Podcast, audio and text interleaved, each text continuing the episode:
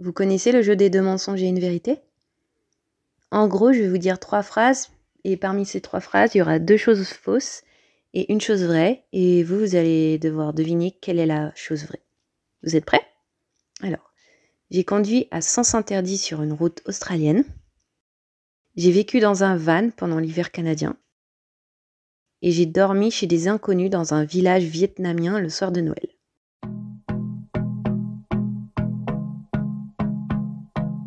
Bienvenue sur le podcast La vie d'Alix.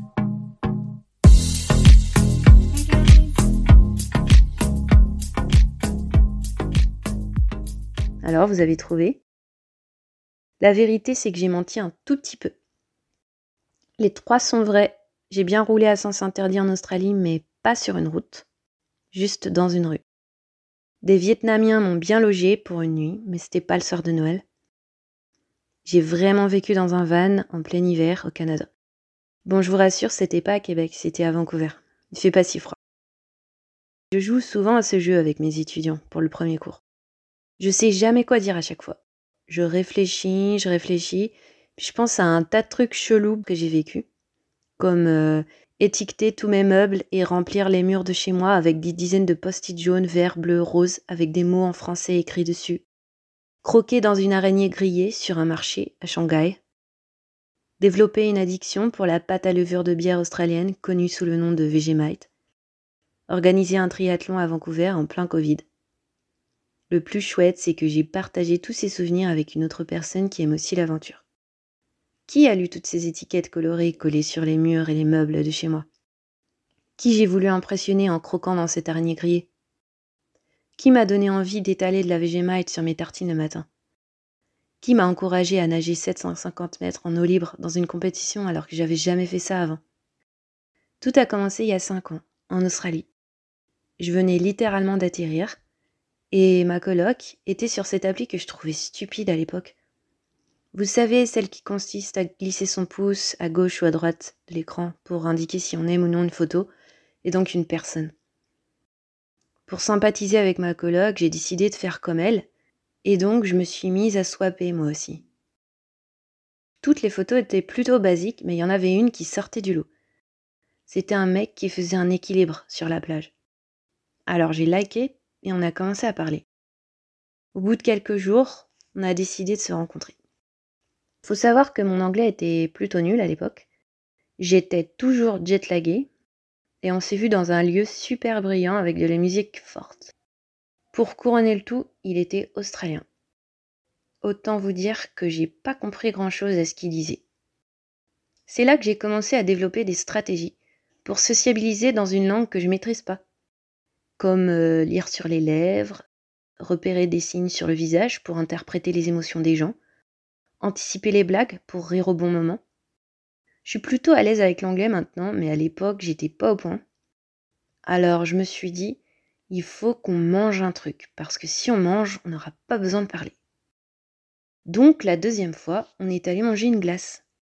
D'habitude, je prends toujours le même parfum, mais cette fois, je sais pas pourquoi, j'ai voulu m'aventurer sur un parfum original. J'ai choisi un truc normal, genre stracciatella, puis un autre truc complètement bizarre à mon avis, genre gorgonzola, un fromage italien. On avait décidé de partager la glace parce que c'est plus romantique, puis c'est moins cher aussi. Et on a mangé en tenant alternativement le cornet dans la main. J'ai commencé par goûter un morceau de gorgonzola et j'ai trouvé ça dégoûtant. J'ai rien dit. J'ai tourné le cornet pour continuer à manger uniquement le côté bon avec la stracciatella. Je prenais la glace vers la base du cornet pour en avoir le plus possible sans que le niveau descende. Comme ça, il s'apercevait de rien. Jusqu'au moment où il a tourné le cornet pour changer de parfum. Il a donc vu ma supercherie. Il y avait un gros creux au niveau de la stracciatella. Je suis devenue toute rouge. Puis lui, il a rigolé. On s'est quand même revus après ça. Il n'était pas rancunier, car ce jour-là, au troisième date, on s'est embrassé. Ensuite, on s'est plus quitté. On a mangé plein d'autres glaces, mais cette fois, on n'a pas partagé. Attends, il allait pas se faire avoir une deuxième fois. Hein. Après plusieurs mois sur cette île paradisiaque, mon séjour en Australie s'est terminé. Je suis partie en Chine. Lui, il a voulu venir avec moi. Puis on s'est jamais arrêté de voyager. En cinq ans, j'ai vécu sur les cinq continents. Mon Australien m'a suivi. Sauf en cette fichue année 2020 quand plus de 16 000 km nous a séparés pendant neuf mois. Parce que Covid, comme diraient mes étudiants. J'ai envisagé de creuser un tunnel entre la Tunisie et l'Australie pour le rejoindre, mais finalement il n'y a pas eu besoin. On a enfin réussi à se retrouver. J'en ai pas trop dit sur lui, mais il y a un truc que je peux dire qui me vient toujours en premier si vous me demandez de le décrire c'est qu'il adore manger.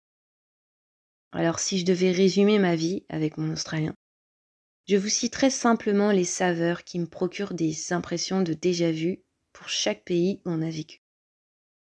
Un parfum d'argan séduisant, un effluve nostalgique de marron brûlé, une fragrance attirante de musc, un arôme réconfortant de cacao au lait chaud. J'y pense. Il y a bien un parfum que j'ai eu avec moi pendant ces cinq années et qui ne m'a jamais quitté. C'est le parfum de la liberté. Et oui, avec toi aussi, je me suis sentie libre d'être moi-même. Juste un dernier petit truc. Vous vous demandez peut-être pourquoi j'ai couvert les murs et les meubles avec des post-it.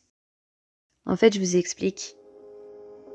Mon Australien, au début, il parlait pas français.